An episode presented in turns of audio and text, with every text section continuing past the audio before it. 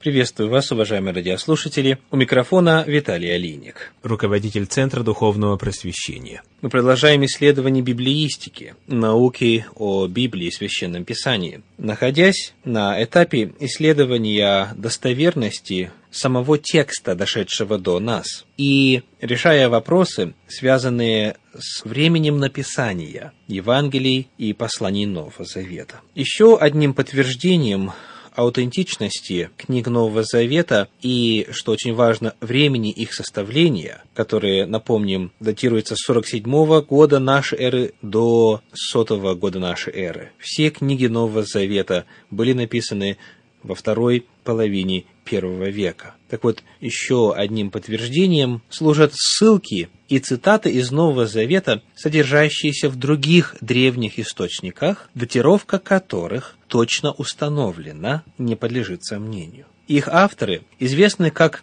апостольские отцы – писали главным образом между 90-м и 160-м годами. Апостольские отцы – это термин, который используется в богословии для обозначения тех руководителей церкви, которые лично были знакомы с апостолами и были их преемниками, были их учениками, апостольские отцы. Их труды, которые были написаны в период с 90 по 160 годы нашей эры, свидетельствуют о знакомстве с большинством книг Нового Завета – есть речь идет о том, что в своих посланиях, в своих пасторских письмах эти апостольские отцы, руководители ранней христианской церкви, цитируют и ссылаются на известные им книги Нового Завета. В трех работах, относящихся приблизительно к сотому году, в послании Варнавы, написанном в Александрии, в поучении двенадцати апостолов, происходящим откуда-то из Сирии или Палестине, и в письме, посланном Каринской общине Климентом, епископом Рима, около 96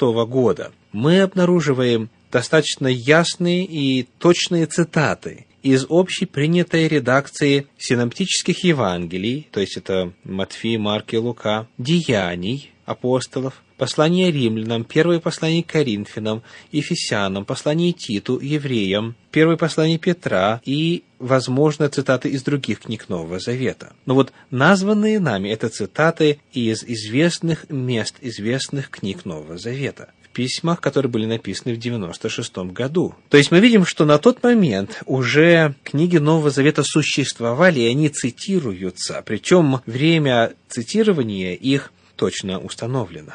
И здесь несколько легче, поскольку эти книги не признаются или не считаются богодухновенными, и не так много критиков берется или считает нужно даже поднимать вопрос достоверности или историчности, например, того же Климента, епископа римского и так далее, поскольку фигура эта достаточно известная и в истории зафиксированная. В письмах Игнатия, епископа Антиохии, написанных им по пути в Рим, где в 115 году нашей эры его ждала мученическая кончина, имеются отчетливо распознаваемые цитаты из Матфея, из Евангелия от Иоанна, послания римлянам, первого и второго послания Коринфянам, послания Галатам, Ефесянам, Филиппийцам, из первого и второго послания Тимофею, Титу, а также ссылки на Евангелие от Марка, от Луки, Деяния апостолов, послание Колоссянам, второе Фессалоникийцам, Филимону, евреям и первое послание Петра. То есть практически в трудах только одного Игнатия, епископа Антиохийского,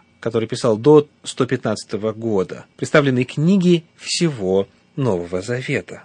Совершенно ясно, что они были написаны до этого времени. Его младший современник Поликарп в письме филиппийцам около 120 года цитирует тексты традиционной редакции синоптических Евангелий, Деяний, послания римлянам, первое и второе послание Коринфянам, Галатам, Ефесянам, Филиппийцам, второе послание Фессалоникийцам, первое и второе Тимофею, послание евреям, первое послание Петра и первое послание Иоанна. Итак, чем далее изучаем мы писателей второго столетия, тем более накапливаем свидетельства их знакомства и признания авторитета текстов Нового Завета. В том, что касается апостольских отцов, эти свидетельства собраны и оценены в труде Новый Завет в текстах апостольских отцов. Этот труд отражает исследование осуществленное Комитетом Оксфордского общества исторической теологии. И это исследование было проведено еще в 1905 году. То есть уже тогда было достаточно данных для того, чтобы видеть и иметь доказательства древности документов Нового Завета. Они были написаны до конца первого века. Притом, свидетельства указанного рода не ограничены кругом ортодоксальных христианских авторов. Как явствует из обнаруженных текстов гностической школы Валентина, в этом еретическом кружке в первой половине второго столетия знали большую часть новозаветных книг так же хорошо и столь же почитали, как и в христианской церкви. Резюмируя сказанное, уместно будет процитировать вердикт по рассматриваемой нами проблеме, произнесенный сэром Фредериком Кендином, крупнейшим авторитетом по части античных манускриптов. В книге «Библия и археология», которая была издана еще в 1940 году, на 288 странице он пишет. Таким образом, промежуток между временем первоначального составления и древнейшими сохранившимися свидетельствами – становится настолько малым, что им следует пренебречь, и последние основания для любых сомнений в том, что тексты Писания дошли до нас существенно в том же виде, каком они были написаны, в настоящее время исчезли. Как аутентичность, так и общая правдивость книг Нового Завета могут рассматриваться как окончательно установленные. Любопытно, однако, отметить, что как показывает опыт, чаще всего и громче всех выражают мнение о том, что Библия была, в частности, Новый Завет были написаны намного позже, несколько веков спустя тех событий, которые описываются,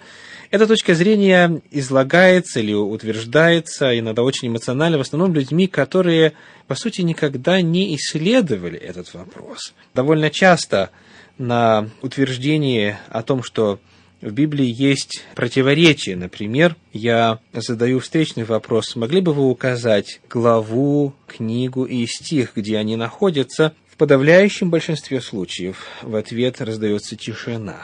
Очень редко кто из критиков Священного Писания взял себе за труд исследовать документы, исследовать факты, исследовать данные которых имеется в достаточном количестве сегодня для того, чтобы прийти к своему выводу по данному вопросу. Вместе с тем, сделать это обязательно нужно. Поскольку если Библия претендует на особое положение, на особый статус, поскольку она претендует на то, что она книга богодухновенная, книга, переданная свыше, переданная духовными силами, переданная внеземным разумом, то она, естественно, должна соответствовать историческим данным, научным данным. Она должна быть достоверной с точки зрения процесса переписывания. Она должна соответствовать самым высоким критериям письменности, истории, науки и так далее. И самое важное – это то, что если говорить о достоверности передачи, о качестве рукописей, о количестве их, о времени между написанием того или иного документа и самыми древними рукописями, вся эта информация показывает, что Библия стоит очень далеко, особняком от всех других книг. И сам по себе этот факт показывает, свидетельствует и доказывает, что она книга особая, книга особого происхождения. Это же касается не только вопросов достоверности дошедшего до нас материала с точки зрения его соответствия тому, что изначально было записано в Библии, но это же должно быть верно и касательно достоверности самой информации, которая находится в Библии. Все, что касается разных отраслей науки, истории, археологии, физики, астрономии, генетики, естествознания, все, что можно проверить, все, что поддается исследованию, оно также должно соответствовать.